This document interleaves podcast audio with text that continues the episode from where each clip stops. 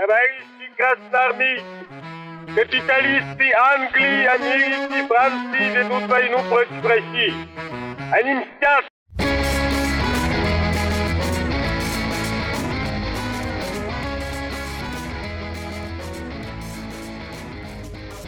Всем привет, это подкаст «Деньги, Джоу или драконы». Здравствуйте. Здравствуйте, Никита. Здравствуйте, Алан. Так, индекс ДДД. Вот э, пока мы начинали о нем говорить, я... А мы начинали о нем говорить. Да, да еще до записи я тебя начал спрашивать, а Задолго. что с твоим собственным портфелем-то происходит? Потому что мы когда только начинали, ты был сильно ну, как бы сильно отличался от текущего уровня знаний, потому что раньше ты меня очень часто спрашивал по каким-то вопросам, а сейчас перестал. О чем ты говоришь? Ты не перестал мне верить? Или ты уже Я перестал. Сам не верю и слушателям не, не рекомендую слушать этого прохиндея. Все, все это казино, казино завел в это, да, в рулетку эту играть постоянно. Да, да, да. да Ставки да. на спорт. Нет, у меня стал было формироваться портфель акций в Сберовском брокере, в котором я открыл первый свой брокерский счет, э, когда мы в 2020 году начали угу. записывать подкаст. Точнее, даже нет, вру. В 2021 году у меня он открылся весной, по-моему, там в конце зимы. Вот, и что там было? В общем, я потихонечку так, осторожненько начал что-то туда класть. А там как раз рост пошел такой, ну, всего на свете, просто начал рынок восстанавливаться после сильной просадки этой ковидной. Но вот. в любом случае все равно а, основные деньги я там клал в облигации, э, в акциях у меня было процентов, наверное, 15 или 20 того, что было. Вот, потом случилось то, что случилось, и условно там акции, которые имеют иностранную юрисдикцию, хотя и являются компании, э, акциями русских компаний, как то там Яндекс и т.д., вот, они уехали у меня в Китфинанс. Угу. После чего там до сих пор и висят. Э, львиная доля из них это паи фондов Финекса. Э, после того, как началась весна 2022 со всеми сопутствующими особенностями. Я... Э, что я сделал? У меня закончился срок э, одних облигаций, погасились они, я купил других облигаций на львиную долю того, что было. Не-не-не-не-не-не-не, не надо таким уже каким-то заумным начал, э, языком. Начал, Давай, начал вот... класть, подожди, подожди, подожди. Ну, сейчас. Не, не, на... не, не, рано, да, рано, что? нет. Ну смотри, ну ты начал, э, вот когда, там, пускай два года назад почти уже, что-то по чуть-чуть вкладывать. Ты вот на текущий момент ты доволен тем, что ты делаешь, или тебя, не знаю, посещает чувство некого разочарования? Ну, ну я думал... Видишь, я, мне кажется, что все таки важно договорить то, что я начал, для того, чтобы а, ответить на твой этот вопрос. Не, просто чтобы ответить на твой вопрос. Почему? Потому что те акции, которые я купил до э, весны 2022 их было ну, гораздо меньше, чем те, которые я купил сейчас, уже начиная с весны 2022. И учитывая, что просадка была, ну, по-моему, если не, не такая же, то, возможно, даже и сильнее, чем в 2020 рынка отечественного. Прям сильная просадка была в конце зимы. То я как раз вот много купил в отношении того, что до этого покупал. Именно вот в это время. То есть с весны 22 начал покупать больше. И тот портфель, который собрался сейчас, с того момента, вот за полтора года, он, наверное, раза в три больше того, что у меня было в, в предыдущее время. Соответственно, учитывая, что с низкого старта начал туда класть, у меня произошел рост. И да, я сейчас, в общем, исходя из масштаба того, не особо там, великого какого-то, в котором я ежемесячно инвестирую, я в принципе доволен происходящим, потому что все, что во что я вкладывался, все потихонечку так или иначе растет. Сейчас Но я подожди, приложение. Вот, вот, вот, ну подожди, вот эта вот история с э, тем, что там раза в три увеличился портфель, он увеличился... Э, не, не, он просто больше, я уже успел но, насыпать но туда но больше я денег. Я о чем и говорю, вот, я говорю, это не получается, что ты просто перелил деньги с одного счета на другой? Нет, нет, нет, у меня в, в, на прошлом счету было просто минимум в три раза меньше денег в целом. А это другие деньги. Они у меня лежали, э, те, которые я сейчас вкинул, у меня теперь открыт счет у Тиньковского брокера. И, соответственно, те деньги, которые у меня попали в Тиньковский брокер, они у меня где-то еще во времена пандемии э, начали э, собираться на валютном э, угу. счету. То есть Мне я... нравится слово вкинул. Да, я продал э, валюту э, в конце зимы, соответственно, 22 -го года. Вот, и Поскольку? Всё, что, э, ну, я не помню сейчас, мы же с тобой это уже обсуждали. Ты, наверное, лучше меня даже, может быть, помнишь. По 87 или по 88 угу. рублей угу. я доллары продал тогда. Вот. И все, что выручил, э, отложил отдельно на, на отдельный счет, и все, и в, в, в Тинькове начал э, на новый счет инвестировать. Все, соответственно, с тех пор, ну, разумеется, разумеется, я э, шиканул по своим меркам тогда и там, при этом опасаясь сильно там куда-то угу. разбрасываться по, широ- по, широким, по широкому спектру, я в, в Газпром и в Сбербанк положил но какую-то значительную сумму относительно. Ну, подожди, давай еще раз, чтобы для наших слушателей. Ты доллары в каком году продал, ты сказал? В 22-м. А, 22-м. В конце, в конце зимы, да, да, да, да, именно в то самое время. Ну, по-моему... В тот самый день, я бы даже сказал. Подожди, если ну, вы понимаете, о чем а, я. я понял, да. В начале 22-го, да, в конце зимы. Угу. Да, я да, поч... да, да. Ну хорошо, ладно. Это я к чему спросил? К тому, что... Короче, 20% у меня плюс э, с того момента. Сейчас ты что? Сейчас ты что? Вот какие у тебя цели ближайшие? Во что ты вкладываешь? Во что ты думаешь вложить? В чем ты я сейчас находишься? Я не думаю ни о чем, кроме, там, условно говоря, первой десятки э, Мосбиржи, и все. Mm. Я фактич, фактически, можно сказать, ну, за, за небольшими исключениями я там отыгрываю индекс Мосбиржи. Э, Только Есть они тебе и снятся, да? Только они Есть, тебе... Ну, я бы хотел бы что-то еще, конечно, но мне пришлось просто потому, что я не хотел рисковать, мне пришлось, мы с тобой уже советовались тогда, и мне пришлось продать там, допустим, э, Яндекс, который у меня был куплен там mm-hmm. на этом же счете на Тиньковском, Тиньковские бумаги, э, что там, X5 Group, э, ВКонтакте, да. Все это, короче, мне пришлось продать, потому что было стрёмно. Против Тинькова э, там начались тоже движения санкционные. И все. И теперь исключительно российские компании, какие-то более-менее надежные, ну пусть не в первой десятке, но в первой двадцатке. Есть какие-то э, выстрелы в сторону там Сигежа mm-hmm. какая-нибудь, или как правильно она, кстати говоря, забыл. По-моему, по-моему, Сигежа. Сигежа. Ну вот, есть Сигежа, есть э, там, условно, ну кто там еще есть? Русгидро есть, который у нас в индексе ДДД. А почему И... ты не повторяешь... А все остальное нет. Почему ты не повторяешь э, наш индекс ДДД? Ну, Потому что... Что тебе в нем не нравится? Смотри, там, например, Мне в нем, мне в нем все нравится. Мне в нем все нравится. 38% Аэрофлот. Кстати, Аэрофлот у меня тоже есть. Интерраус 47%. Я тебе я, говорю, короче... Аэрофлот у меня тоже есть. Вот да. из нашего индекса у меня есть Аэрофлот и э, Русгидро. Ладно, давайте тогда ближе к делу. Понятно, что в общем, Никита в, в на инсайдерской иначе... информации выезжает, как минимум. Вот и да, инсайдерская информация.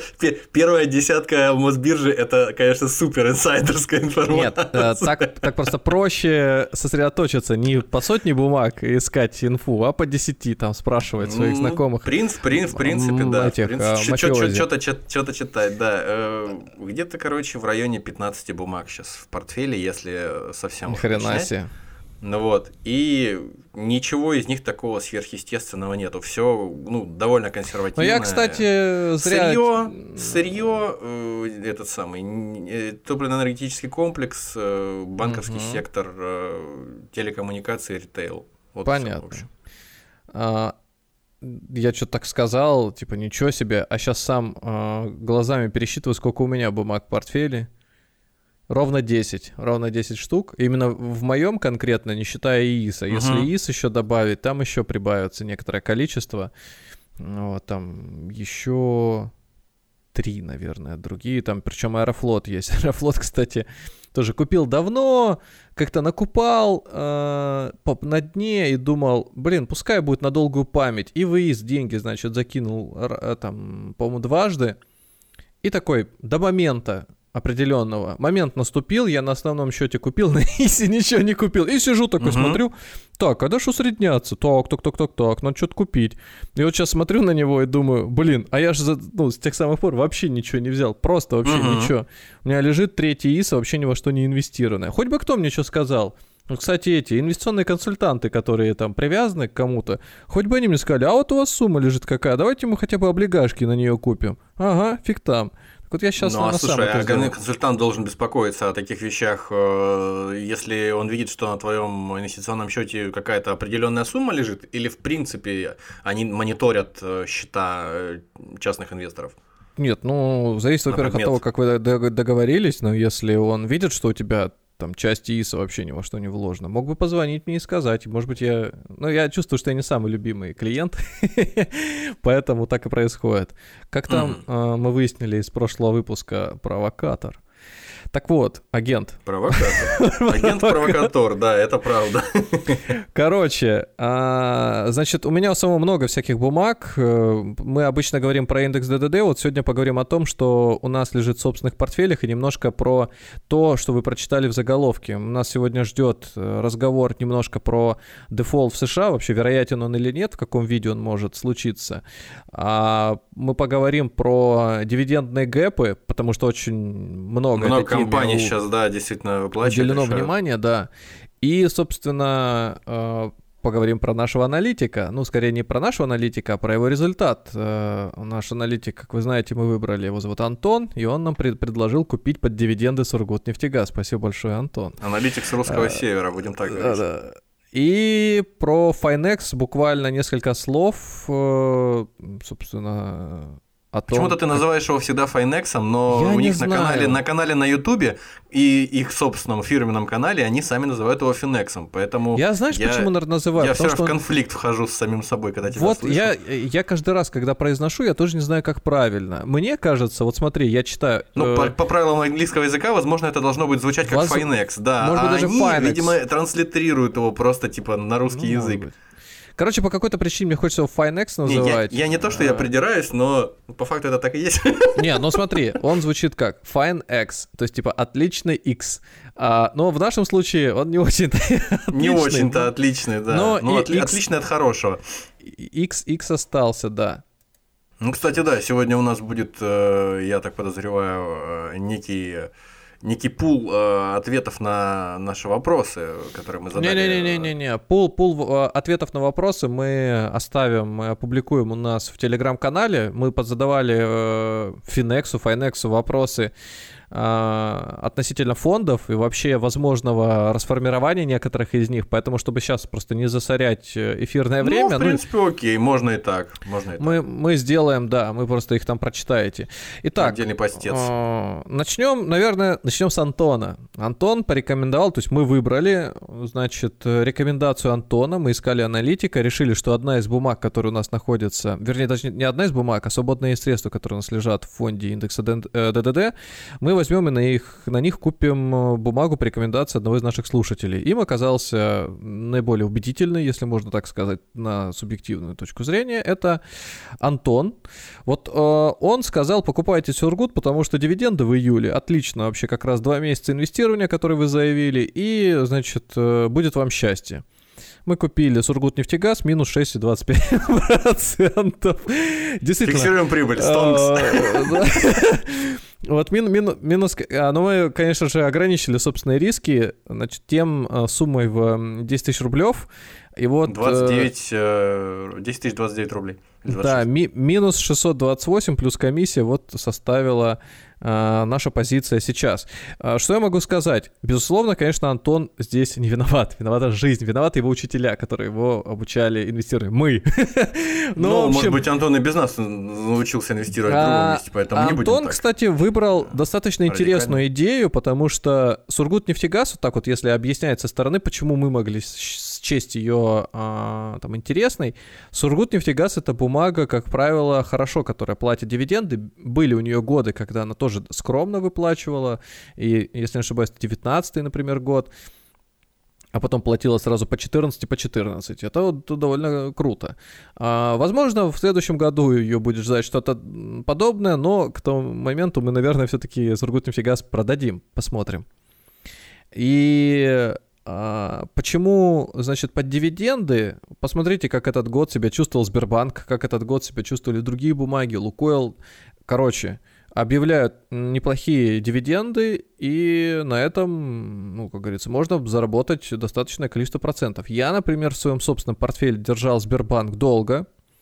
Сразу скажу, что я его держал еще с прошлого года, усреднялся почти на самом минимуме, и в итоге, я даже не помню, сколько я на нем заработал, но заработал значительно. И вышел, выходил несколько раз выходил, по-моему, под 200 примерно, выходил по 216, а потом сидел и ждал. Ну, для меня было очень, э, конечно, грустно смотреть, что он улетает еще выше, но не настолько грустно, сколько мне было, мне хотелось получить дивиденды, которые э, он еще заплатит. И, в общем, что произошло? Сбербанк объявляет дивиденды, там что-то порядка 10%, а, 8% получается, э, с учетом последней цены на акцию и падает на эту же самую величину вниз. Что делаю я? Я подкупаю Сбербанк, и у меня сейчас плюс 5, э, ну, почти 6%. В моменте было больше, но я решил не спекулировать, а поддержать его. Значит, э, вот с Сургутнефтегазом так не получается. Вот он снизился и продолжает э, барахтаться. барахтаться. А мы хотели его пригласить к себе сделать спонсором, между Казалось прочим. бы, да, вот. Но, ну, можно минимум... написать ему письмо не, официальное не, не, не, не, и спросить, а, а что же вы так, ребят? Во-первых, может написать Антон и попросить, значит, компенсацию в 640 рублей 50 копеек, значит, на рекомендацию, воз... хотя бы в виде дивидендов, Антон, хотя бы так. Можно, конечно, и другими акциями, то есть одна акция Сургута тоже недешево стоит, аж целый 31 рубль. Вот попросить хотя бы там 20 лотов. Вот, уже, уже хорошо. Вот. А, что у нас получается? Сургутнефтегаз сейчас отрицательно себя чувствует. По каким причинам это произошло? Ну, естественно, потому что они объявили низкие дивиденды. 2%, ну что это такое? Это вообще даже не этот, э, не доход. Это так, скорее заглушка для тех э, инвесторов, для тех акционеров, которые привыкли получать регулярно какие-то э, дивиденды на свой счет. Причем по обыкновенным даже этот процент показался, оказался больше. Ну, посмотрим. В надеждах э, наших теплится теплится мечтание, что все-таки они э, пересмотрят свое решение, потому что э, у них будет последний день. Э, а так бывает, да? Когда, когда можно купить дивиденды, это 18 июля, а за две недели до этого, 30 июня, у них будет э, еще одно собрание. Ага, да, такое бывает. Теоретически конечно. можно предполагать, что могут и передумать. Конечно, да? конечно. Вот а вспомни прошлый год и ситуацию с Газпромом когда Газпром угу. сначала говорит, мотылялись вверх-вниз, там беспокоились. А потом сказал, как, да мы сейчас как заплатим. Вот в этом году и пока заплатили. тишина. Заплатили очень хорошо, зависли, и вот пока бумаги тоже не растут. Поэтому с Ургутом точно такая же может быть история, потому что еще надо тут э, упомянуть, что по Сургуту неизвестно, то есть э, так как компания сейчас не публикует отчетности, то ты просто не понимаешь, что происходит на самом деле. А у Сургута очень э, важный показатель, по крайней мере, их выручки, это и вообще понимание их текущей позиции, это анализ их э, валютного портфеля, то есть то, что uh-huh. принято называть кубышкой Сургутнефтегаза. И вот э, что с ней происходит, где они покупали доллары, где они докупали, где они продавали за вот этот отрезок времени, по крайней мере, за последний год, абсолютно ничего не известно. Ну и многие склоняются к тому, что раз такие низкие дивиденды, значит, что-то они там, видимо, неправильно фиксанули прибыль. Покуп... Закупились на хаях, а вот, видимо, распродались на лоях. Ну и получили какой-то убыток. Посмотрим, а, что скажут они в конце лета. Может быть, до этого просочится еще какая-то информация. Но это наша последняя надежда, Антон, что мы выйдем в плюс и уверенностью скажем, что первая рекомендация нашего аналитика стала удачной. Ну, ну и, соответственно, Антон автоматически, как я уже предсказывать пытался в посте в нашем фирменном. А Антон, возможно, пойдет после этого аналитиком куда-нибудь в крупный фонд, Да, управляющим раньше- активами. Да. Раньше я бы сказал, что пойдет какой-нибудь э, Goldman Sachs или BlackRock, но не из России. Антон, А, те- а- а- те- теперь в какую-нибудь компанию Байкал управляющую. А, ну, почему бы нет, да, какое-нибудь Северное море, может быть.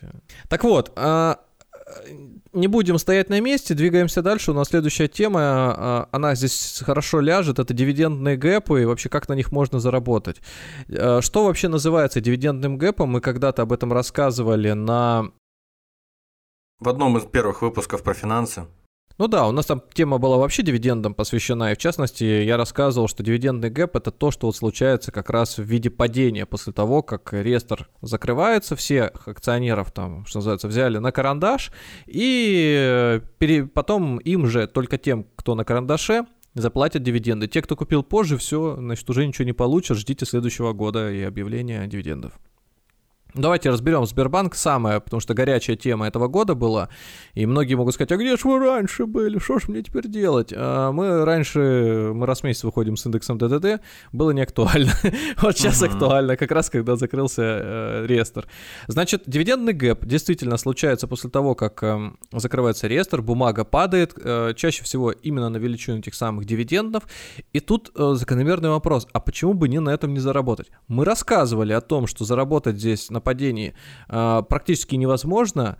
Например, есть же сделки игры на понижение, безусловно, есть. Для этого же можно что, акции взять, зашортить, как мы уже тоже Мгм. разбирали.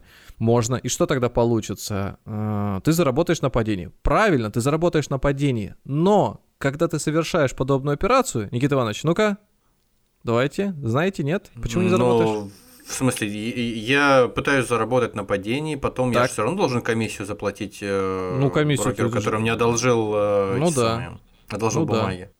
Ну, она там небольшая, она же там в годовых Небольшая? процентах еще. Но Ну, опять а, маленькая. и это в зависимости от того, сколько я буду держать, и просто Ну, или как, или логика в том, что обрушится Не-не-не, а, вы не бумага, знаете, не дивидендный гэп сразу начнется. Да я пытаюсь, я пытаюсь э, додуматься до этого. но Логически, чё-то как-то не логически. додумал. Ну, Да, логически ну, пытаюсь, но не получается. Операция э, шорт, она регулярная, поэтому комиссии в данной схеме А, в можно том смысле, пренебречь. что если это делают все, то, понятное дело, могут на этом не заработать, если бы это была случайность. Нет, нет, нет, нет, нет. Вот смотри, ты же, например, вот сегодня первое число объявили дивиденд, ну там реестр закрывается первого числа. Все, э, вот. закрыли. Вот сегодня закрывается реестр, бумага стоит 100 рублей, объявляет дивиденды 10 рублей на акцию. На следующий день она на 10 рублей вниз падает. Ну, ты 90 же можешь будет стоить пози- уже, да, ты же можешь позицию открыть э, свою первого В- числа. В расчете на то, что она дев- на Да. 90 И она, и она да, свалится, конце? и она свалится, да. Так. Она, она реально свалится. Ты как бы на этой позиции зарабатываешь Подзаработал самые, чего-то. э, де- 10 рублей. Но когда ты бумаги эти э, вот так вот э, играешь на понижение, ты их занимаешь всегда. Ну, то есть ну да, ты, да, например, да, да. ты их берешь у брокера, у брокера не- э, эти бумаги изымаются, они временно помещаются на твой счет, и там с ними Мгм. происходит эта операция. Ты их потом должен купить и снова вернуть брокеру. И вот если ты первого числа, вернее, э, вот так вот зашортил, а второго числа ты их откупил и возвращаешь брокеру, то брокер говорит, так, бумаги мои так, пересчитывает, там, раз, два, три, четыре. Так, подожди, а по ним же вчера дивиденды выплачивали. Ай-яй-яй, нехорошо как получилось. Я дивиденды свои не получил. Отдай. И он у тебя... Подожди, а мы разве об этом в прошлый раз говорили, когда давным-давно об этом разговаривали? По-моему, даже не затрагивали вопрос. Рассказывали, рассказывали. Может быть, мы так... э, Не, говорили. Так нет, а в чем логика тогда вообще вот этого движения, которое, безусловно, не, не один человек э, проворачивает? То есть как, Какого в чем, в чем, в чем, ну в чем выгода тогда таких вещей? Кто, шортить? кто-то шортит же, да, вряд ли лю- люди просто как дураки занимаются вещами, которые им прибыли не приносят.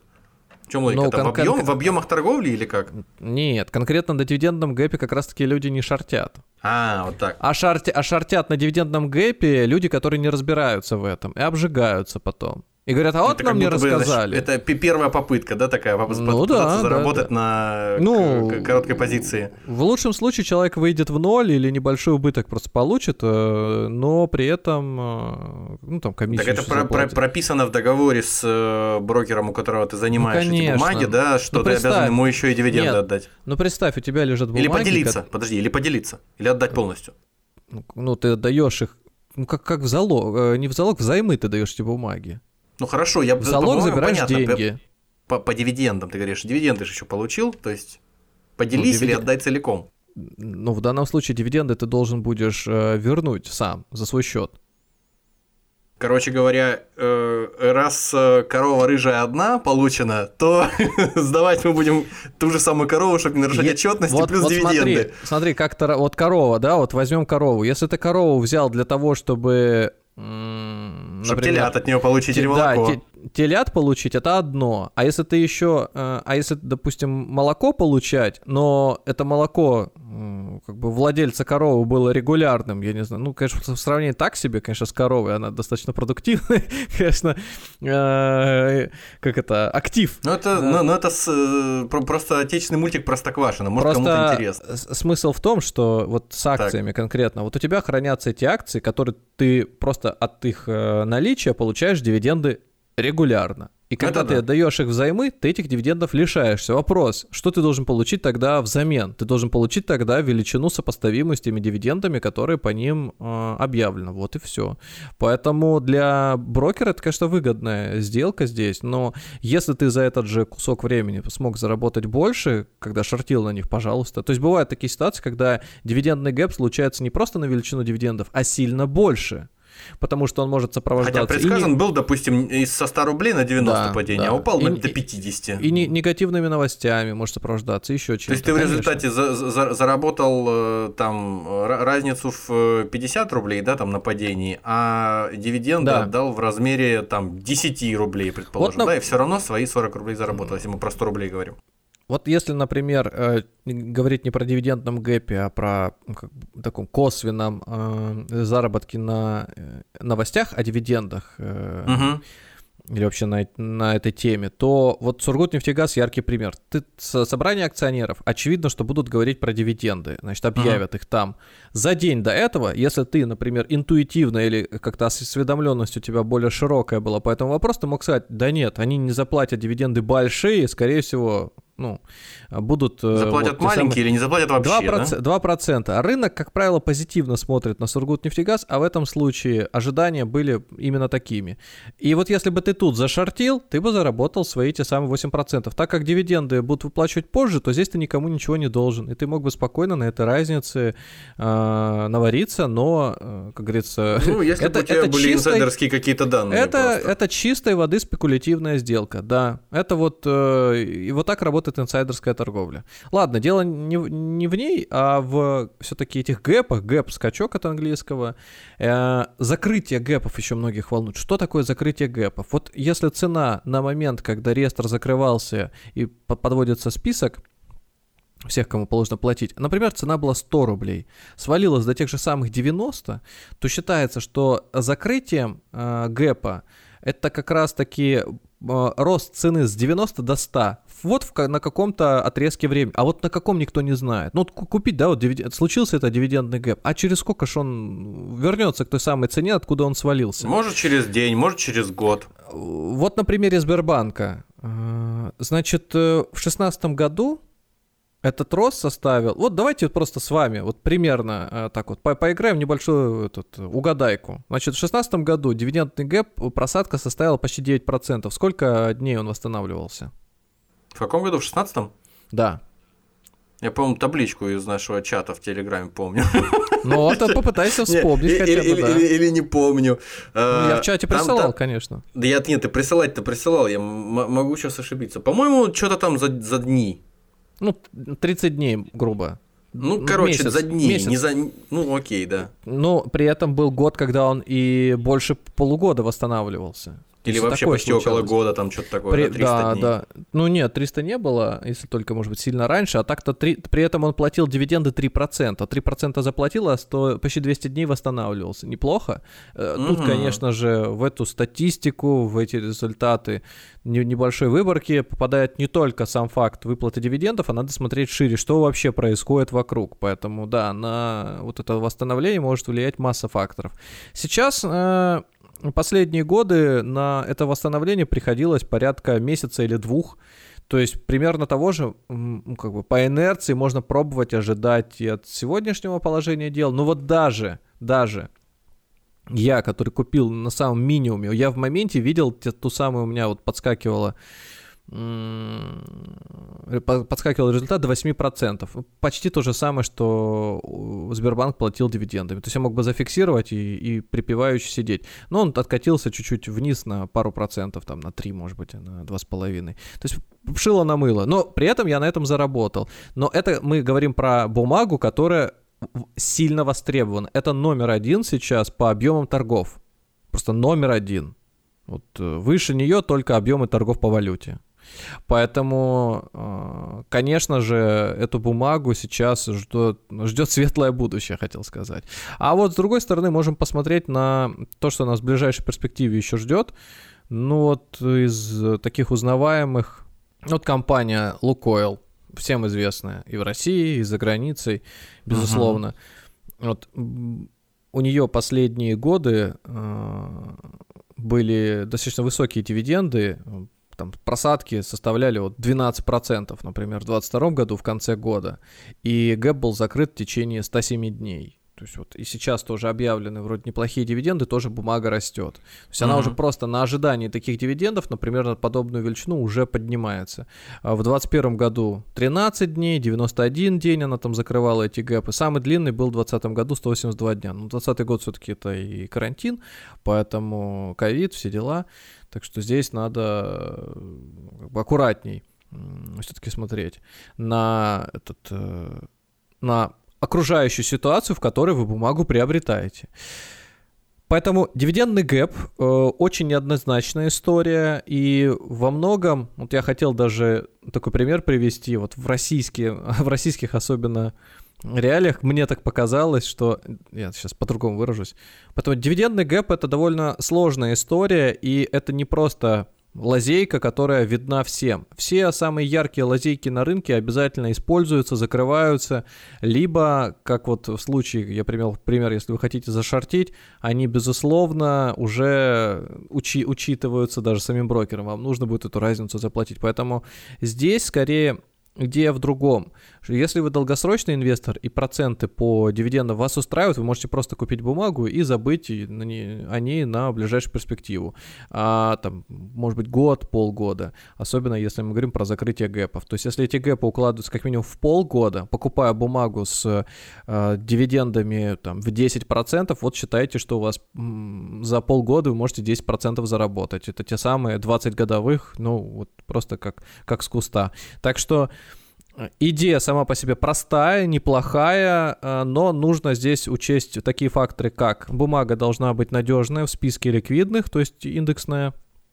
Второе, внешняя среда должна благоволеть именно ей, этой бумаги.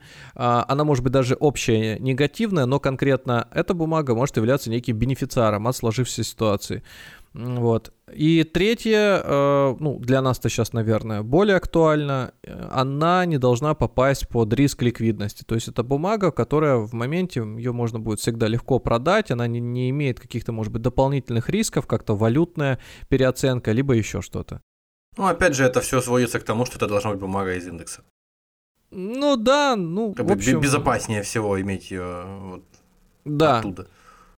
Просто бывает, люди уходят иногда из первой рекомендации, смотрят просто ликвидную бумагу, смотрят дивиденды, например, на каком-нибудь азиатском или американском рынке, и давай вот я оттуда возьму. Потому что индекс, он же не только в России существует, это же может uh-huh. быть индексная бумага, и S&P 500, я вообще 500 бумаг, да?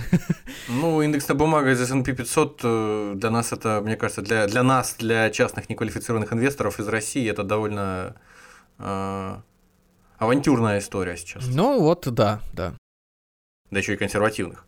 Угу. Я, кстати, так вот, э, пока мы переходим к следующей теме, хотел сказать, что мысль меня так посетила.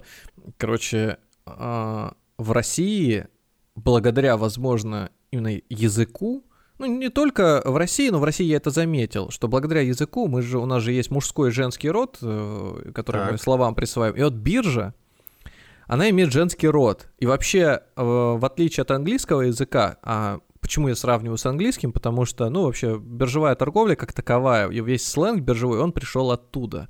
Но uh-huh. вот когда в России ты говоришь про биржу, биржа то сделала, биржа это сделала, ты как бы одушевляешь ее. И в, э, в таком вот э, общении трейдеров зачастую биржа приобретает некое... Черты вот... взбалмошной бабы какой-то или что? Не-не-не, она приобретает как вот своего рода такая вот тотемная история, то есть одушевление происходит, анимализм или знаешь, как вот люди... Ну я а, понял, одушев... а, а, не-не-не, а, анимизм, да? А, э, анимизм, да, когда там вот э, Вера природу... в духов, которые вселяются во что-нибудь. Да-да-да, вот там дерево, например, ну, камень. Биржа тоже э, одержима определенным духом, одна, да? Которому... Одна из тех э, стихий, которая вот в данном случае, через которую пропускаются деньги, финансовые потоки, и вот она тоже обладает какими-то своими, значит, вот, каким-то своим поведением. Конечно, это все в шутку, это как иронизируя люди говорят, но тем не менее часто звучит так примерно, да вот, биржа опять что-то там, э, я не знаю, опять биржа валится, опять она растет, биржа плохо, биржа хорошо. Как будто там. это объективная такая величина, которую, на которую что-то там может повлиять, у нее может измениться настроение и все такое, да? Ну, как ну, говорят, да, да. Ры рынок порешал, рынок э, там да, двинулся, да, да, да. рынок там того, рынок всего, хотя в действительности это там действия отдельных э, участников. Ну и тем не менее... Не всегда э, разумные. Ну вот да, и рынок тот же самый, и рука у рынка есть. Короче, угу, это все равно угу. выглядит так, как будто бы это некий живой организм, у которого, возможно, даже своя воля присутствует. Но это вот. Тем более, просто... что рынок сам разберется, он сам порешает, ага. и все там э, будет хорошо. Я пока мы не переехали на какую-нибудь другую тему, по поводу Сбербанка и крупнейших других компаний, которые э, платят дивиденды хорошие сейчас, несмотря ни на что, и чувствуют себя, очевидно, довольно неплохо, несмотря на то, что не все публикуют отчетность там в том объеме, в каком было бы э, желательно. Э, не может ли это послужить э, стал толчком для того, чтобы даже те, кто раньше не интересовался биржей, ею заинтересовались. Услышали по сарафанному радио, что есть такое место, на котором можно заработать вот даже на известных э, каждому компаниях и прийти там, допустим, со своими деньгами э, снять с депозитов, при, при, прийти. Это как вот я к чему веду, как в Иране, допустим, что когда санкции ввели, постепенно на биржу пришло гораздо больше людей, чем было до этого, и даже те люди, которые никогда не интересовались. Даже, по-моему, Минфин прогнозирует что-то Но... такое, что вот это может подстегнуть наше ограничение от внешнего рынка, там, от западных э, рынков э, бумаг. Это может привести к тому, что заинтересуются наши инвесторы. Сто процентов, потому и что рынок вырастет. все вклады, которые открывались под высокие проценты и некие всплески инфляции, всплески ключевой ставки, они позаканчиваются, они там многие уже позаканчивались, остальные начнут заканчиваться, и естественно люди будут искать альтернативы. И хорошей альтернативой как раз-таки является рынок облигаций, а, а потом уже рынок акций.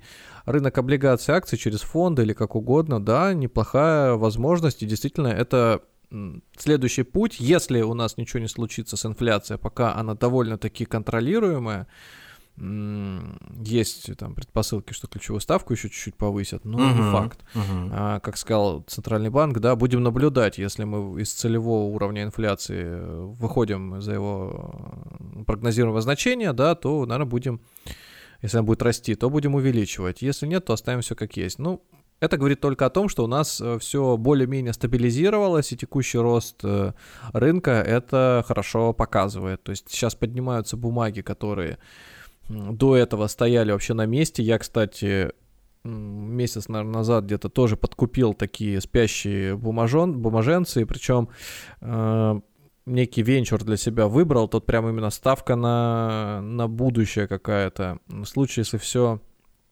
случится удачно для биржи СПБ, я даже ее купил, вот он у меня в портфеле лежит, угу.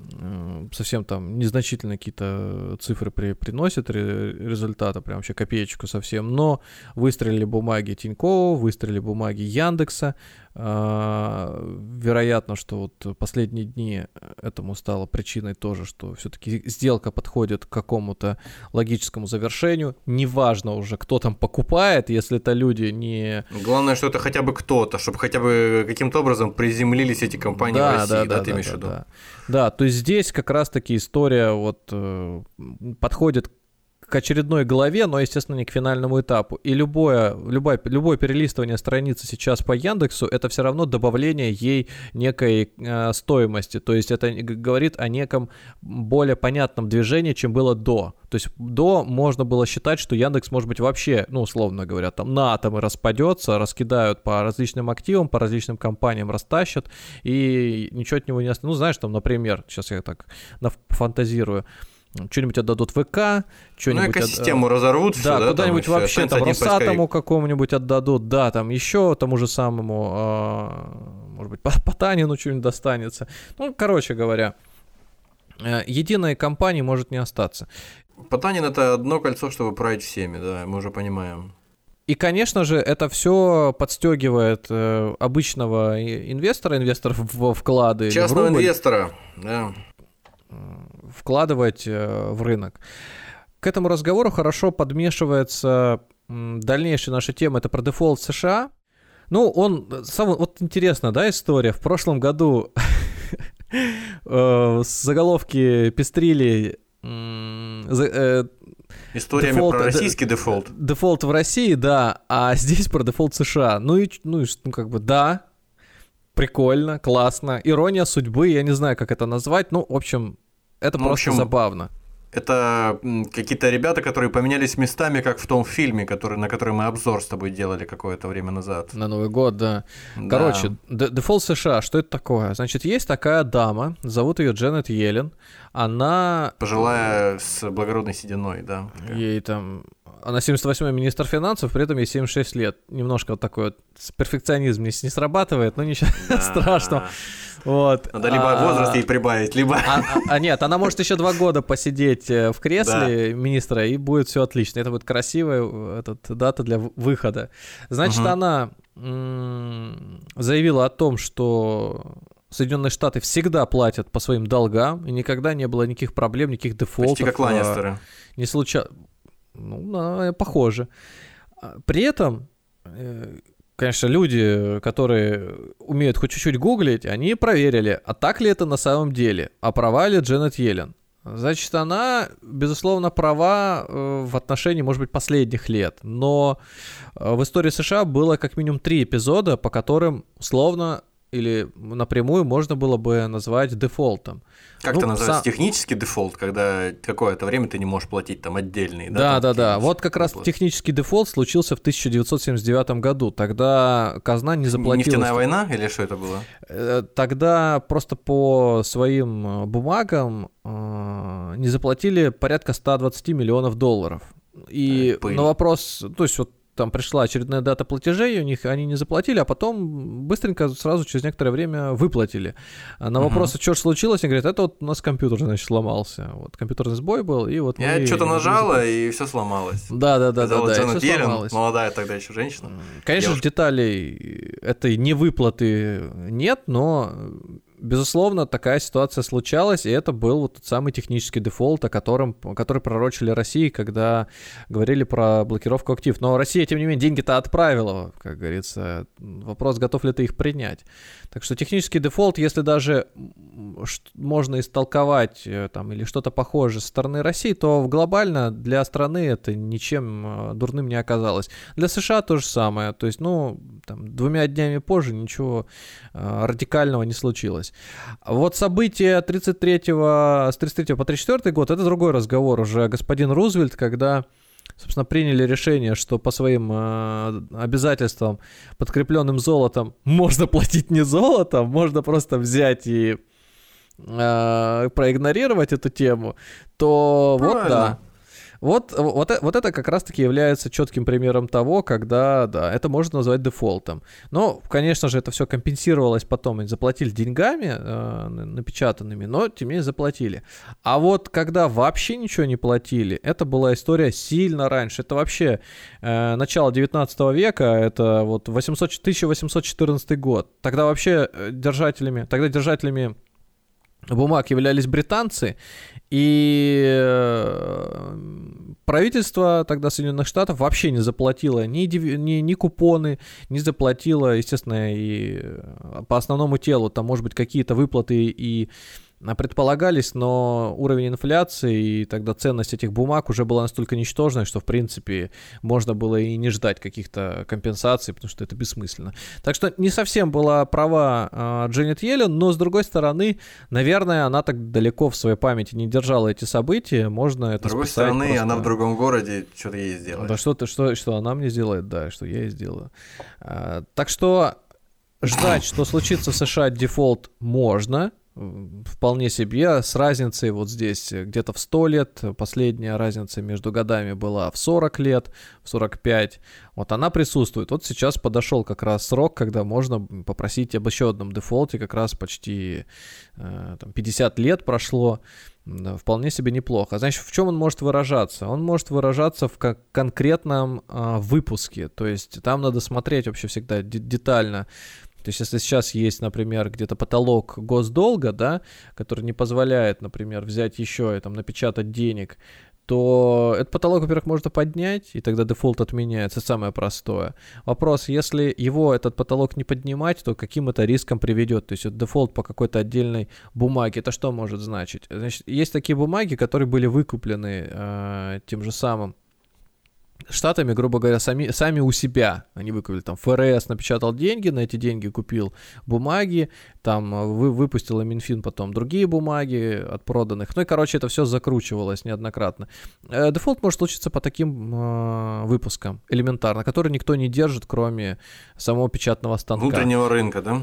Да, вот э, может случиться и такое, тем самым чуть-чуть снизив э, планку госдолга. Вполне может быть и такая история. Э, звучит она как-то по-дурацки, с одной стороны просто, а с другой стороны это, это несколько сильно бьет по репутации вообще э, долговых бумаг США, когда ну, инвестор, под инвестором подразумевается другое государство, в первую очередь, да, крупный бизнес, который, так, так, так, подожди, если они это сделали с тем, что им мешает сделать и с другими своими выпусками, поэтому... Ну, в этом есть логика.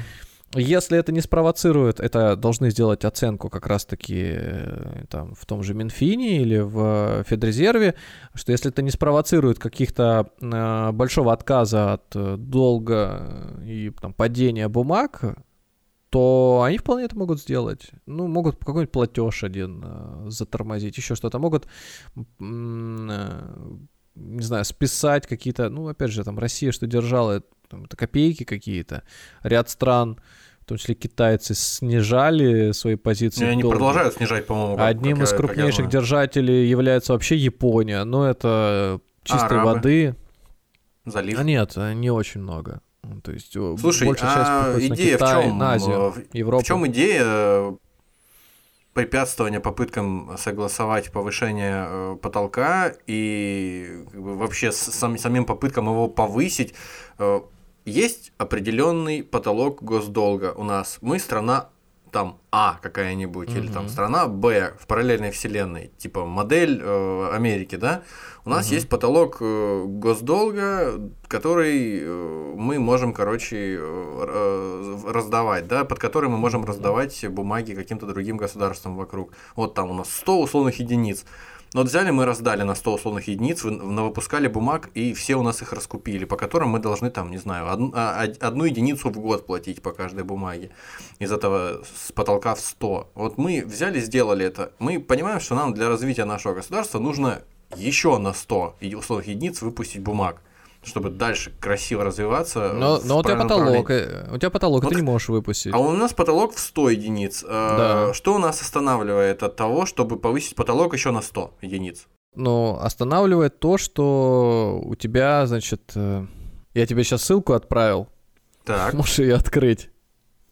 Мы ее э, ссылку. нашим слушателям тоже отправим в телеграм-канале, там оставим. Часы судного дня американского госдолга какие-то, да? Выглядит очень страшно. Представь такой циферблат, например, на руке. Это интересная такая инфографика, которую сделали люди, значит, показывающая тот самый госдолг США. Вот он самая большая цифра, выделенная красным, и то, как он вот в моменте увеличивается. Причем э, интересно, что здесь можно посмотреть различные статьи еще этого долга, распределены, ну, там, по, короче говоря, по различным статьям расписанные, вплоть тут присутствует и доход, и э, здесь присутствует и население, короче говоря, рабочая сила, сколько составляет. Очень, очень классная ну, штука. У американцев, сколько... в принципе, все эти статистические штуки очень развиты, очень э, тщательно да, всегда да, подходят да, ко всяким э, данным, да. да. Короче говоря, но... э, ради чего мы на это все собрались посмотреть? В контексте моего вопроса, моей модели, которую я там тебе озвучил. Это я тебе, это я тебе пудрю, это пудрю просто тебе мозги таким образом. Мне, дорогие слушатели, на- мой следующий пудрит мозги, пытается меня отвлечь от того, что эти рептилоиды там удумали у себя. А я не даю ему и возвращаю его назад к, к нашему вопросу.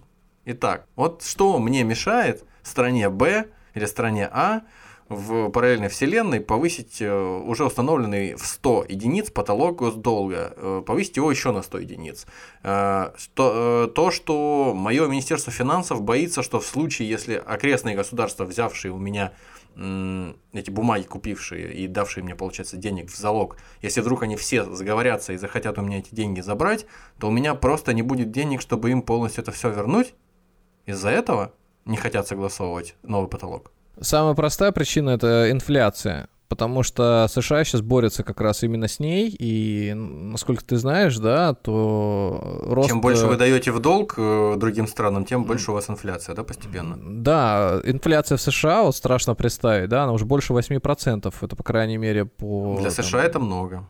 Да, и конкретно увеличение дополнительно долга это вот провока- провокация. Плюс про- провокация роста долга. Тут же А повышение, ещё- а повышение ключевой ставки не нивелирует эту величину? Тут еще смотри, повыш...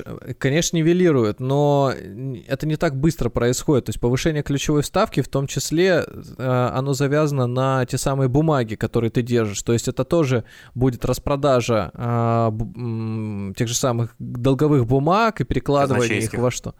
Да, дополнительную нагрузку создает и для бизнеса. То есть ты же тем самым увеличиваешь э, Закручиваешь руки кредитам. бизнесу, да? Да. Э, Короче, это сложная такая э, система, Система сообщающих- издержек противовесов.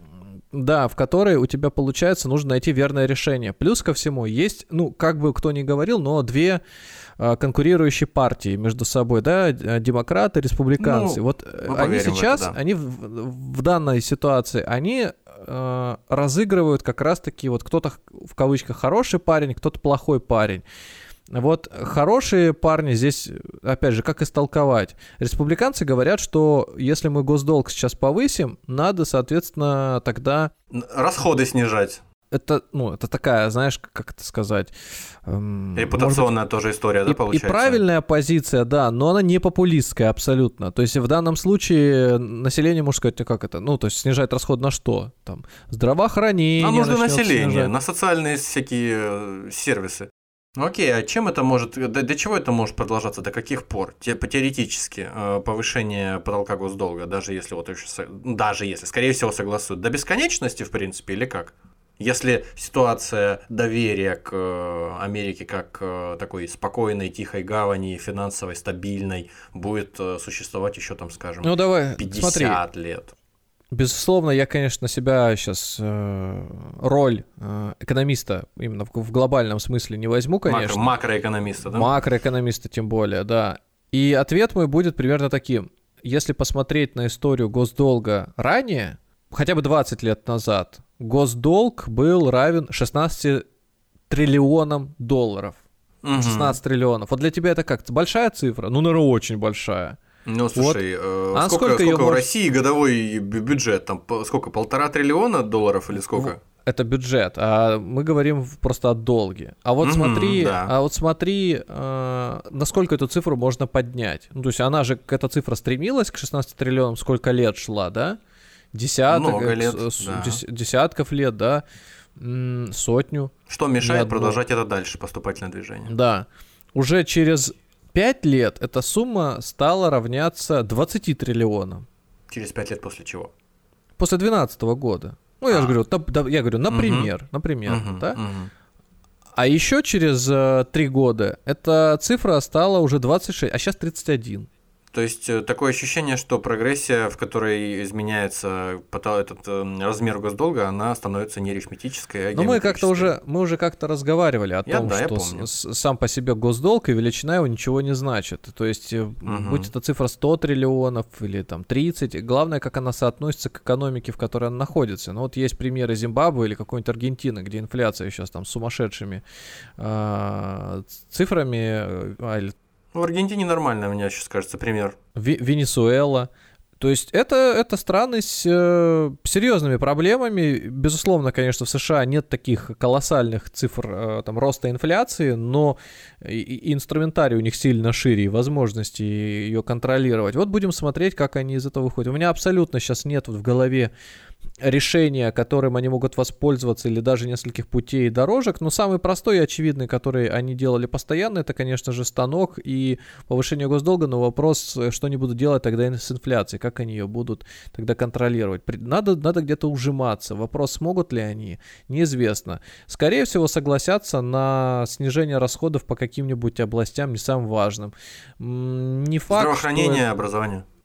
Ну, оно так, у, у них там громадный бюджет. Ну, в меньшей степени это будет касаться, конечно же, а, расходов на оборонную промышленность. Ну, то есть оборонная промышленность, вернее, на оборонку в целом. То есть здесь же репутационные вещи тоже влияют. Зоны Конечно. влияния надо расширять. Конечно. Это, скорее всего, то, куда нужно инвестировать сейчас. Возможно, удачный момент. Посмотрим. И закончить это хочется просто фразой о том, что мы немножко преувеличиваем сейчас э, значение слова дефолт в очередной раз.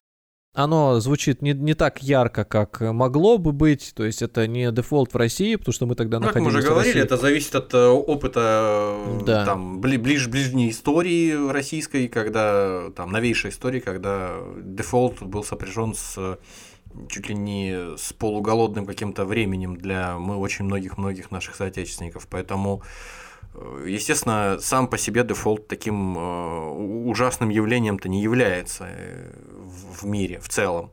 Но если вдруг окажется, что допустит э, американский, кто там, Минфин, да, допустим, э, или американские две основные партии друг с другом не договорятся и допустят дефолт по там каким-то выпускам гособлигаций, это ничего особенно не изменит. Ничего не изменит. Это произойдет конечно... дефолт, но окей. Доверие к бумагам США, конечно, снизится, но это все равно ничего глобально не поменяет. Но ничего хотя бы близко сопоставимого с ними по надежности пока что в мире нет, поэтому ну и дальше что, да? Самым весомым, наверное, значением, которое можно предположить, это на что может повлиять, это снижение курса доллара. Вот к другим, более благородным валютам, чем э, нам прив... привычно владеть. Вот это да, это может за собой как повлечь. Или наоборот, усиление тех самых других валют, то есть того же евро, может быть, альтернативных каких-то валют, валют, не привязанных к э, доллару напрямую. Например, вот... Армянский а, драм. А, да, армянский драм.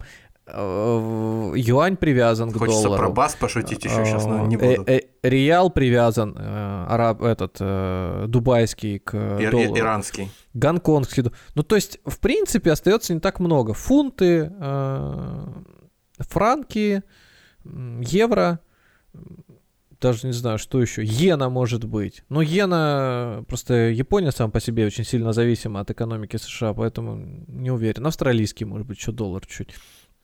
Так что вот это вот самый главный вывод, наверное, что, что может случиться. А, относительно России как раз-таки... Вообще никак не касается, судя по всему, да? Какие преимущества для России, в данном случае для нашего рынка? Ну, потекут какие-то, возможно, а, активы домой из США и будут опять-таки здесь размещены. Вот это единственное преимущество, которое я вижу. Потому что если бы эта ситуация, например, происходила бы, когда у нас э, связь с американским рынком была бы сильнее, Крепкой. то э, наоборот из нашего бы из нашей бы экономики сейчас из нашего фондового рынка изъяли бы активы и туда на латание дыр бы отправили домой в США, потому что если там хреново, то здесь уж точно будет хреново.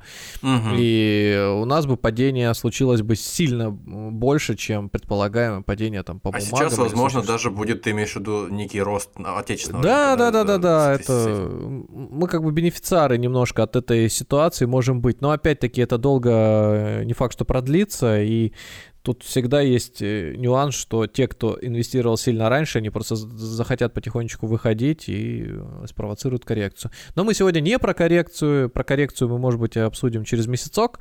Вообще, лето обещает быть не самым активным. Разные люди делают свою аналитику и статистику подводят, а как вообще перед летом стоит ли продавать или держать. И склоняется к тому, что чаще всего лето бесперспективно по большинству бумаг, оно, ну, если в среднем мерить по индексу, оно не показывает показывает каких-то ошеломительных результатов роста, но мы сейчас находимся... May and go away, да? Да, но мы сейчас, или пришел май, продавай, вот Надо говорить понятным языком. Конечно, конечно, конечно. И тут э, нетипичной ситуации, а, как и всегда, не дает э, точного ответа, повторять ли нам а, план действий 14, 18 или 21 года, например, да. А, скорее, то, что бумаги в целом недооценены. То, что бумаги сейчас э, какие-то уже испытали коррекцию, только-только восстанавливаются, дает надежду на то, что даже летом возможен какой-то драйв э, вплоть до там, середины осени. Ну, то есть понятно, что он может сопровождаться незначительными коррекциями, но в целом предпосылки к тому, что мы будем смотреть за дивидендами и следить дальше, остаются. Последнее, о чем хотелось сегодня бы сказать. У меня есть что сказать тебе. Ну давай. Когда мы говорили о дивидендных гэпах сегодня и их закрытии, соответственно, основные дивиденды, самые э, ожидаемые в ближайшего времени и, соответственно, связанный с ними дивидендный гэп, закрытия которого тоже ожидается, наверное, больше всего, это все, что связано со Сбербанком. Соответственно, э, пиковые значения вообще исторические Сбербанка, они там что-то рублей на 100 выше, чем э, та котировка, которую сейчас имеют акции Сбербанка, или даже больше, не на 100, а на 120, что-то такое, 350. А, у меня как будто бы два вопроса, связанные один с другим. Во-первых, э, если ты долгосрочный инвестор, долговременный, и как бы, ты не, не, не любитель вот это продавать, потом гнаться за там, каким-то про, какой-то просадкой еще больше, чтобы еще докупить, э, да и вообще, просто на перспективу вроде как понятно, что э, Сбер, наверное, будет хорошо себя чувствовать, э, может быть, дальше будет платить дивиденды хорошие, наверное, будет платить. Э, есть ли смысл э, фиксировать сейчас, если, допустим, как, э, как кто-то, да, ты купил э, на хороших э, там значениях низких, там, допустим, в феврале 2022, например, ты закупился, есть Но. смысл сейчас э, фиксировать прибыль? Или э, в, в случае, который я озвучил, никакого смысла в этом нет, держим дальше, может быть, даже докупаем? Ну, вот просто такая узкая такая рекомендация, возможно, даже, хотя мы стараемся рекомендации Интересно, для, для кого же эта рекомендация? Да нет, нет, нет, это, это будет связано с тем, что, о чем я дальше спрошу. А, ну хорошо. Конечно, мы в нашем выпуске не даем никаких рекомендаций и не советуем им следовать. Даже то, как мы ведем наш портфель, это скорее некая авантюра, показывающая, что относительно бездумный случайный набор акций показывает э, неплохие результаты. А что говорить о том, когда с, к этому подходить хоть немножко с, с небольшой капелечкой ума. Сбербанк, безусловно, это неплохой выбор сейчас. Это действительно, я просто повторю свои слова, это бумага, которая является сейчас номер один по оборотам или по ликвидности. И первые, куда понесут деньги все инвесторы, даже начинающие, это будут, конечно же, акции Сбербанка. А, акция Сбербанка находится в любом фонде, поэтому если даже они бумаги не понесут э, в конкретную бумагу, они их понесут через фонд, и она опять-таки попадет э, в акции Сбера. А, стоит ли их держать, потому что выплатили дивиденды и на будущее? Ну, вот то самое максимальное значение, о котором ты сказал, это целевой ориентир. Когда он туда достигнет, да фиг его знает. Если все будет вот... Сделаем сейчас слепок текущей рыночной ситуации и глобальной э, и там геополитической э, картинки, вот прям вот просто вот заморозим это, просто сохраним uh-huh. некий тренд. Вот тренд сейчас растущий, вот он вырастет. Вырастет, скорее всего, такими темпами аж к началу следующего года. Если будут какие-то м- помехи на пути этого тренда, на них, безусловно, стоит обращать внимание. Банковская система сейчас, конечно, как никогда показывает, э, является лакмусовой бумажкой. То есть э, Сбербанк говорит нам о том, что у них восстановилась деятельность, они начинают опять получать какую-то внушительную прибыль, и это говорит о том, что их внутренние сервисы активизировались, даже, возможно, которые раньше там сильных ставок они не делали. Плюс э, вот там развитие технологий, сейчас опять-таки развитие, а не стагнация технологий или закрытие проектов, всякие запуски, пускай, пускай и микроскопических, всяких искусственных интеллектов и так далее, дают надежду на то, что Сбер только будет укреплять свои позиции на рынке, не только связанным с банковской деятельностью. Поэтому у Сбера вообще все, все прекрасно, и так его оценивать даже без всякой отчетности можно на перспективу как бумагу, которая в портфеле обязана быть. Поэтому если вы, э, эти, эти деньги у вас не предназначены для крупных покупок, если деньги это предназначены просто для хранения в них своих сбережений и сохранения от инфляции, продолжайте держать, почему нет? Ну и отсюда вытекает, соответственно, более э, такой глобальный вопрос, э, который я что-то как-то все время то ли хотел задать, то ли задаю, но забываю, как, э, как, как ты ответил, может быть, я уж повторяюсь.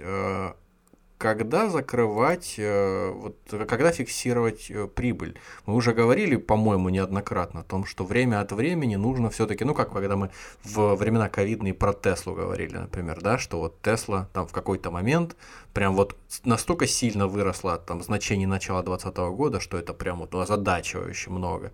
И вот неплохо бы зафиксировать прибыль, чтобы не попасть на какую-нибудь коррекцию сильно. Вот просто и какая, какая-то вот, э, какое-то правило общее э, на уровне нет здравого смысла правила. существует? Да, или нужно именно следить за конкретными движениями по конкретным нет, нет, бумагам нет, всегда? Нет, нет никаких э, строгих правил общих, есть правила всегда индивидуальные. Я вот просто приведу свой пример. У меня, э, как я и говорил, были акции проданы на разных уровнях, да, где-то там около 200, где-то проданы по 216, как я и говорил. Почему они были проданы потихоньку? Во-первых, по той причине, что когда они стоили 200, ближайшая рекомендация была, ну, такая усредненная по рынку от аналитиков, 225. Ну, следующая цель. А, я предполагал, что может быть 225, там соглашался, общий тренд был в эту сторону действительно таковым, но мне хотелось в данном случае иметь синицу в руках. Я достаточно много заработал от той точки, где я покупал, и я просто часть своей позиции прикрыл, тем самым, чтобы эту прибыль сохранить. Угу. Точно так же э, часть позиции оставил дальше и подумал, что вот оно сейчас не 225, но если оно до нее не, не дойдет даже для этой величины, хотя 225 не значит, что не может быть и 240. Я решил подержать, и, ну то есть оно стало 216, продал там оставшуюся часть. И, и суммой полученной прибыли стал анализировать, какие еще есть бумаги недооцененные. Угу. И потом переложился в них. Но я долго сидел, э, практически ни во что не инвестировав. А чем я руководствовался? Достаточностью э, уже Уже полученной доход... прибыли. Да, дохода, прибыли. Вот, и относительно нее и рассуждал, достаточно мне или нет. И здесь ты бьешься не с общим правилом, а с субъективной А самим жадностью. собой, да? Хватит тебе или нет. Вот, допустим, а, была ситуация, когда я закупился снова, ну, допустим, вот сейчас вот Тиньков, тот, который я купил, был в моменте минус 3% или минус 4 я его купил. Вот сейчас он плюс 16 показывает. Это вот все в, в, течение месяца прошло. Надо мне uh-huh. его продавать? Я не знаю. Вот э, можно поставить take profit, который в случае падения будет фиксировать мне какую-то прибыль. Э, можно продолжать держать дальше. Но я его покупал как часть портфеля, а не как отдельную бумагу. То есть он у меня в портфеле сейчас показывает лучший результат. На втором месте Яндекс, что да, вот удивительно.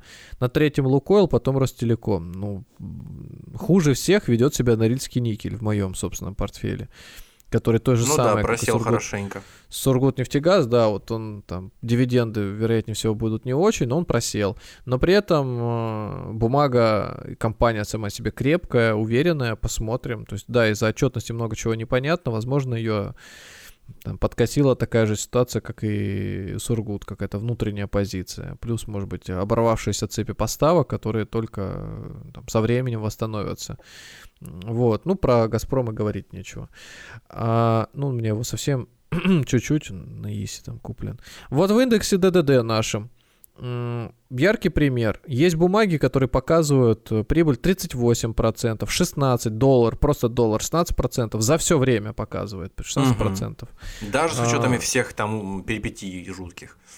Даже облигации показывают 3%. Москвы. Да. Угу. Алроса минус 13, самая убыточная позиция. Ну, ну, на общей, на общей динамике, в принципе, это терпимо, даже для нас. Ну да. А, моя собственная позиция по Сургуту плюс 48%. Купленная сильно давно. Ну вот что, вот когда мне ее фиксировать? Вот сейчас ее фиксируют, потому что он свалился? Не знаю. Сейчас наоборот для многих кажется, потенциал роста есть у Сургута. А, получается. Ну то есть потенциал роста к моим 48% окей. Это не те деньги, которые нужны мне в моменте. А, общий портфель хорошо положительный. Я э, думаю, что если бы мне сейчас требовалась бы, допустим, какая-то крупная покупка или еще что-то, да, важные события в жизни, требующие э, больших трат, я бы часть этого портфеля прикрыл, безусловно. Ну, то есть вообще бы не озираясь на то, что он мог бы стать выше. У меня было такое, э, такие в жизни ситуации, когда я покупал бумаги, которые потом в 3-4 раза вырастали, я просто, вот, ну, 3-4 я сейчас грубанул, в 2,5, по-моему, выросла бумага, и я причем даже помню, на фоне чего я ее продал, это когда я первый раз в жизни, по-моему, ИИС открывал, и мне консультанты одного брокера объясняют, да не, бумагами можно перевести туда. Я говорю, да вроде бы нельзя. Как мне? Короче, я тогда, пока они мне открывали этот счет, пока они мне объясняли, можно, нельзя перевести бумаги, uh-huh. А, мы с тобой вместе тогда были еще за границей.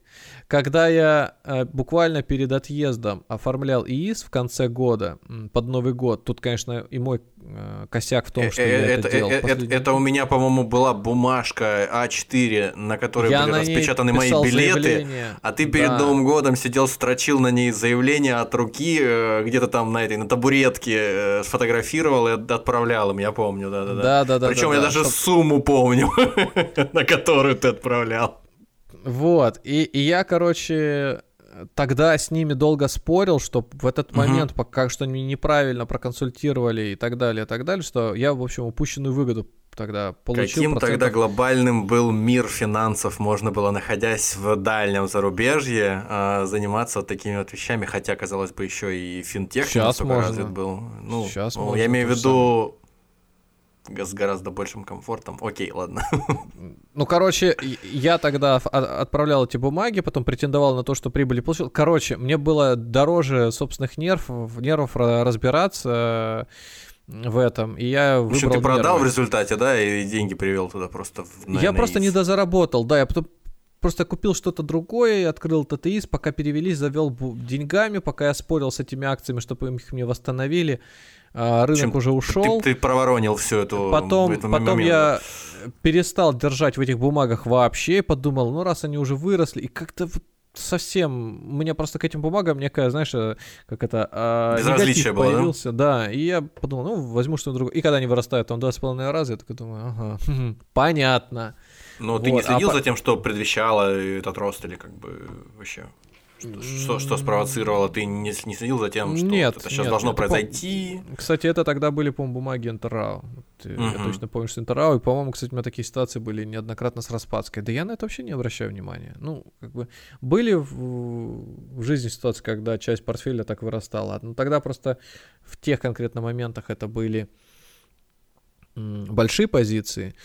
Ну вот сейчас как-то на это смотришь все с э, высоты лет и, после. Послушай, послушай, а можно ли сказать, э, резюмируя вот этот э, блочок небольшой разговора, э, можно ли сказать, что это ответ на этот вопрос когда фиксировать, когда, то есть, э, когда фиксировать прибыль по какой-то бумаге, по какой-то позиции, он зависит исключительно от твоего опыта. То есть от твоего опыта, от твоего там э, рисковости, твоей да. рискового профиля или консерватизма. В общем, от тебя да. самого накопится со временем какая-то критическая масса этого опыта, и ты поймешь, что тебе нужно сейчас это делать или не нужно. В общем, как-то ну, так, да? Ну, это безусловно. Это так. Во-вторых, надо смотреть именно, какие, какие-то должны быть у тебя ориентиры. Много это или мало. Ну, вклад. Самую лучшую ставку по вкладу возьмите даже с этими рекламными наценками, которых не существует.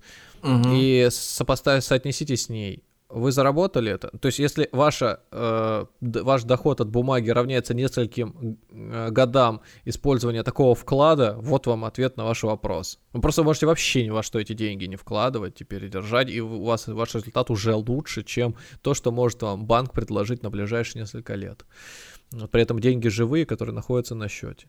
Можете их вообще после этого вложить в облигацию, и под те же самые ставки еще подержать какое-то время, там, с хорошим купоном. Сейчас вот, кстати, вот мы записываемся на, на 22 число. В ближайшие дни должен «Газпром» там, около 10 годовых тоже озвучить э, свой выпуск. Вот можете в него вложиться. Вот, там, по-моему, Альфы какой-то выпуск под 9 с копейками. Хуже, чем у «Газпрома». У Газ... Хуже, чем у «Газпрома». Угу. Это вообще насколько вот разница интересная. А по надежности это, конечно, там несопоставимая история. Вот. Эм, я думаю, что я ответил на вопрос. Да, Если на вопрос вас... ты ответил, спасибо. Е... Завершая этот момент э, про Сбербанк и про значит, фиксацию прибыли. Надо сказать, что, ну, опять же, я не знаю, жалеть или не жалеть о том, что лично я, вот, допустим, э, не такой рисковый, может быть, как следовало бы, или там, ну, да, да глупый, конечно, сожаление совершенно. Какой есть, такой есть, другим быть не мог на тот момент я э, и мой риск-профиль. Но, конечно, я не представляю себе даже учитывая тот объем инвестиций, который я сделал там в тот же Сбербанк, например, как лакмусовая бумажка такая для отечественного рынка, я не представляю, где бы я еще за промежуток времени, ну, плюс там минус полтора года смог на какой-то сумме заработать 100%. Ну, просто я не представляю таких вариантов. Я не беру в расчет какие-нибудь там качели, карусели с, э, не знаю, там, с выигрышем в лотерею или с чем-то еще, найденными на, на, на помойке чемоданом денег, что-нибудь такое. Вот, то есть, э, вот, вот таков личный опыт. Это, знаешь, такая ниточка к тому, о чем ты меня в начале выпуска спрашивал. А и последний вопрос на сегодня, если позволишь, лично к тебе. Прям вот совсем лично к тебе. А, скажи, если для тебя комфортно будет отвечать на этот вопрос, а, за все время, прошедшее с того момента, как ты начал инвестировать деньги на фондовом рынке, угу. если рассчитывать твою прибыль по году отдельному, были моменты, были ли моменты, когда ты зарабатывал на рынке больше, чем ты зарабатывал на своей работе, то есть э, на своей, своей зарплате совокупно. Были ли такие моменты или были не было? Были такие моменты, конечно, были. Ну, Просто ну, прям мне, вот мне, мне было интересно, да. Были, конечно, были, да. И в этом смысле мне легче работалось. То есть я иной раз работал и просто даже на зарплату свою не, не столько ей уделял внимания, обращал внимание. Э, Причем это сильно на мою вовлеченность не влияло. То есть не было такого, что я пренебрегал работой из-за того, что у меня... И уделял говорится, больше внимания какому-нибудь там трейдингу, да, например. Да, да, да, да. Это причем э, здесь речь не, не шла о трейдинге, был про, просто пассивное инвестирование. Да, был хороший доход за год, и, и неоднократно он был такой. Было и когда убыток был за год. И благодаря именно работе я здесь мог себя нормально продолжать. Убыток, да? И как-то, как-то, как-то, знаешь, э, обычно чувствовать, привычно. Вот. Но сказать, что вот я заработал за год и сразу эти деньги пошел куда-то потратил, нет, они просто были снова реинвестированы и так далее, и так далее, и так далее. Вот я сейчас продолжаю реинвестировать и считаю, что вот в прошлом году у меня вот слова с делом вот в этом смысле не разошлись, когда я говорил о том, что цены очень привлекательные и имеет смысл рассмотреть, я тогда сам заходил в эти бумаги, и сам их покупал, и на работе. Ну, мы с тобой многие... вместе в один и тот же день, в принципе, Конечно. начали об этом разговаривать можно... и покупать чего-то. Можно наши индексы поднять, проверить, где мы, может быть, там где-то высокопар... высокопарно чересчур выражались, но это оправдало наши риски. Мы в основном старались рассуждать с позиции некой устойчивости всех тех активов, которые мы покупаем, а не с позиции того, что дешево, берем на все, на полную, на всю котлету. А скажи еще вот о чем.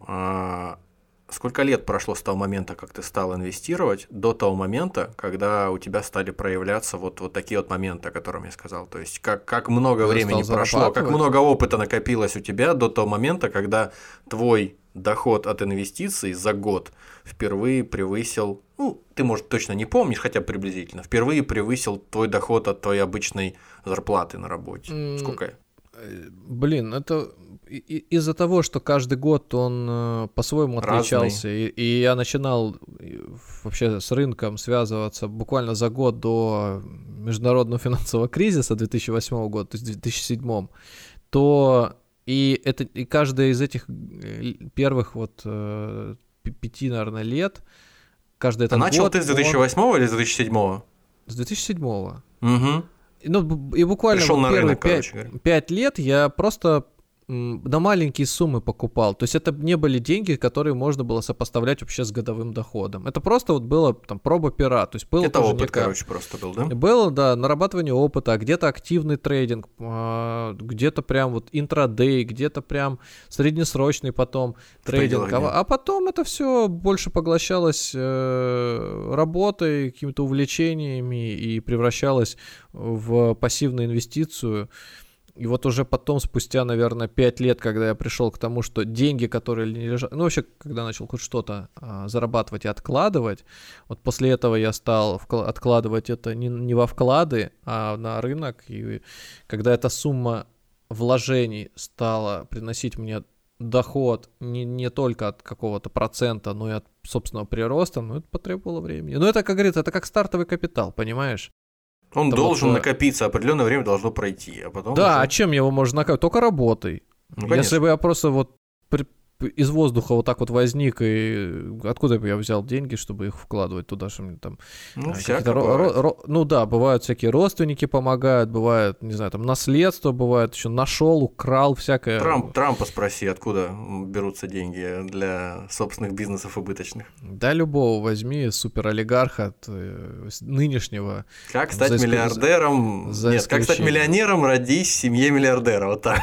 Это про- да. простой способ. Ну что, от- о- отлично. Спасибо за ответ. Э, Я думаю, что мне кажется, я надеюсь, что кому-то из наших слушателей этот ответ будет э, полезен.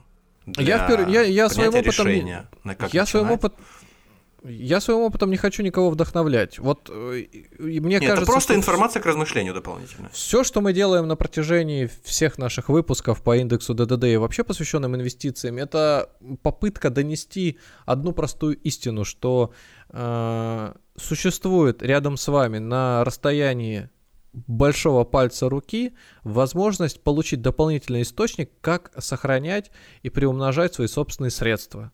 Почему большого пальца? Потому что вот буквально от ладони большой палец позволяет вам кнопочки нажимать на телефоне, скачивать уже приложение. А раньше для этого требовалось очень много э, усилий прикладывать, а потом стало меньше усилий, потом появились какие-то компьютерные приложения, э, программы. Это тоже, вот это на нее сейчас посмотришь, кажется, как будто бы ты заходишь я не знаю, в пульт управления, я, я- я, конечно, его видел только из газоснабжением, водоснабжением, то есть такая вот промышленная ну, да, да, да, да, да. Ну, на предприятии, на программа. промышленном какое-то у- управление Да. операциями. Вот абсолютно не дружелюбный интерфейс, э, отталкивающий, а сейчас столько всякого там, и, и звездочки у тебя летают, и там выпрыгивает какая-нибудь подсказочка еще. И жабку ты можешь кормить э, этими самыми инвестициями, там, выращивать. и кормить, все, что да. хочешь, да. В общем, сплошное удовольствие. Но главное это удовольствие не превратить в игру и не воспринимать ее точно так же, как игру. А ведь легко у- уйти вот в эту сторону сейчас человеку, который только увидел Это- вот какую-нибудь это- жабку и все. Ой, ярко, красиво, все эти самые операции сопровождаются выстрелами в стороны во все этих самых звездочек. Это прям все поздравления прилетают. Это да, это Ну, отвратительно. Вот поэтому прислушивайтесь к таким людям, которые говорят всегда с, и с позитивной стороны, и с негативной стороны, всегда описывая риски. А те, которые говорят только в одну копилку, что все только хорошо и можно заработать, это значит люди либо не разбираются, либо пытаются таким образом запудрить вам мозги. Ох, я вспоминаю сейчас, как я в двадцатом году э, или в двадцать первом, да, в двадцать первом, начале двадцать первого начал слушать каких-то там людей на Ютубе, которые рассказывали о том, как они прекрасно взлетают в инвестициях, и у них там э, уже пассивный доход, и семью они содержат, и советуют вкладываться только в э, качественные бумаги на перспективном фондовом рынке, на американском, пожалуйста, вот кстати, советовали в том числе и финексовские фонды вкладываться. И в результате вот интересно бы узнать, как они сейчас себя чувствуют, эти люди. Нет. Ну давай, коротко про финексовские фонды. Основную расшифровку ответов мы отправим э, в Телеграм. Значит, мы давай. подумали, а что бы не задать вопросы э, Финексу и не спросить, а как вообще у них дела? Потому что у нас-то там ни много ни мало, а фонд заморожен, который мы, мы не себя купили. представляем, мы людей представляем, тысячи мы... наших слушателей. И вот у нас фонд на золото, который сейчас, судя по котировкам э, на сайте самого Финекса, он торгуется примерно на тех же величинах, то есть мы там около нуля, может быть, чуть-чуть подзаработали. Там на последнюю котировку я даже не сверял.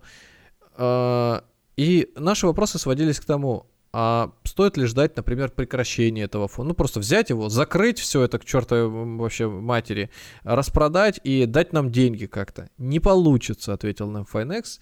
Finex, чего ждать-то вообще? Ждать и надеяться. Либо, если у вас, например, по какой-то причине эти активы значит, э, можно разблокировать, сославшись на то, что вы гражданин Евросоюза, вот это вам облегчит ситуацию. Но нужно писать, значит, соответствующие бумаги Министерству финансов, в Бельгию и э, ждать и надеяться, что вам э, разрешат их использовать.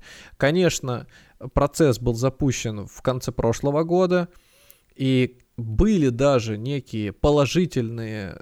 Отдельные случаи.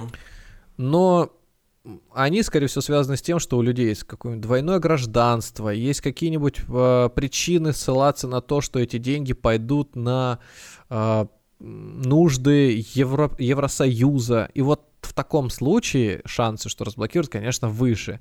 Но во всех остальных надо следить просто за практикой, которая нарабатывается сейчас из месяца в месяц уже. Там судятся за вас очень серьезные дядьки.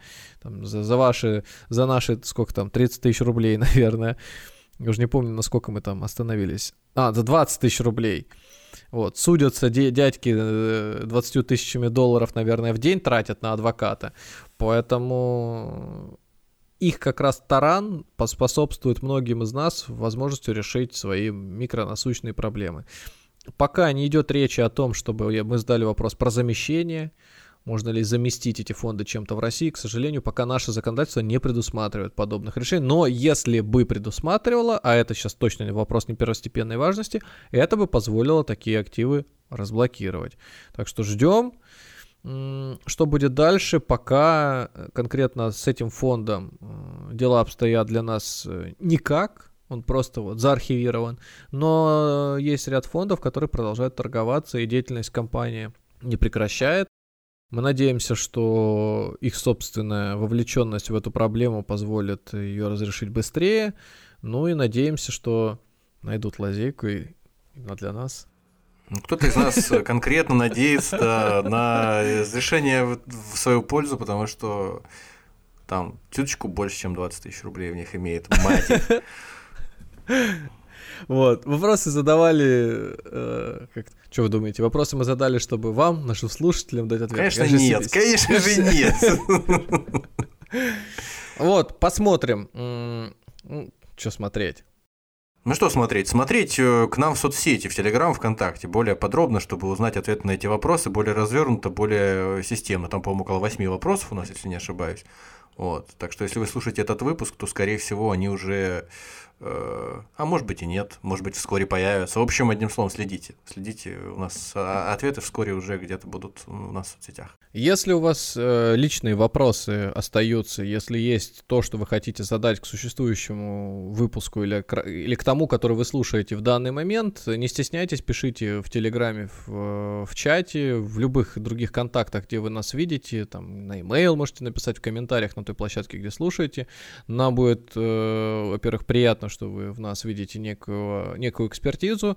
Ну и во-вторых, мы с радостью ответим на них, на эти вопросы. Кстати, кстати, если вдруг у кого-то есть в каких-то других инвестиционных компаниях там какие-то средства зависшие, предположим, я уж не могу сейчас рассказать чего и где, и по какой-то причине у вас там, например, не, нет ответа на ваши вопросы, то, как выясняется, когда мы обращаемся э, к каким-то компаниям, в частности вот к Финексу, э, представляя не себя, а заявляясь как какие-то, ну пусть микро нано-инфлюенсеры, представляющие несколько там сотен тысяч человек, которые нас слушают, сотен, запятая, или тысяч, а, то, а то подумает на нас какое-нибудь э, что-нибудь неприятное. Так вот, то вероятность того, что ответят нам, э, больше. Так что если есть какие-то такие вот вопросы подобного рода, задавайте, мы можем похлопотать. Спасибо, что добрались до этого момента. Слушайте нас на тех площадках, где вам удобно. Apple подкасты, Яндекс Музыка, Звук, Spotify, CastBox, Overcast, Pocketcast, Cast какой-нибудь. А, есть еще Кастро, Вива Фидель. До свидания. Если вам нравится то, что мы делаем, поддержите нас на бусте. Всего вам доброго. Это было альфа-поведение? Это было оно.